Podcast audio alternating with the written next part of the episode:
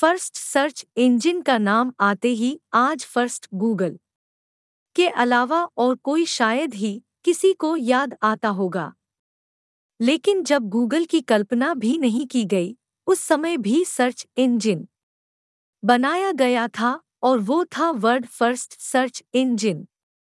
इसका नाम था आर्ची, आइए जानते हैं।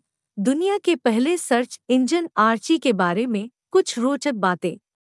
गूगल उन्नीस सौ छियानवे में लॉन्च हुआ था, लेकिन इससे पहले इंटरनेट के लिए सर्च इंजन बनाया जा चुका था।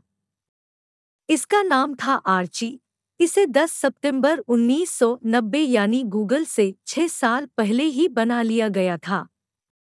इसे बनाया था एलन एमटेज ने। यह एक प्रूबिब इंटरनेट सर्च इंजन था, जिसमें public file transfer protocol FTP archives को इंडेक्स किया गया था। इसे प्रूबिब इंटरनेट सर्च इंजन इसलिए कहते हैं, क्योंकि यह वर्ल्ड वाइड वेब से भी पहले बनाया गया था। डब्ल्यू यानी वर्ल्ड वाइड वेब उन्नीस सौ इक्यानवे में अस्तित्व में आया था। अब बात करते हैं एलन एमटेज की, इनका जन्म 27 नवंबर 1964 को हुआ था, ये McGill university.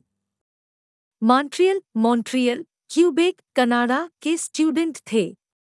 इन्होंने मैगिल यूनिवर्सिटी से कंप्यूटर साइंस में मास्टर्स डिग्री प्राप्त की और इसी दौरान इमतेज एक टीम का हिस्सा बने, जो एक इंटरनेट लिंक पर काम कर रही थी।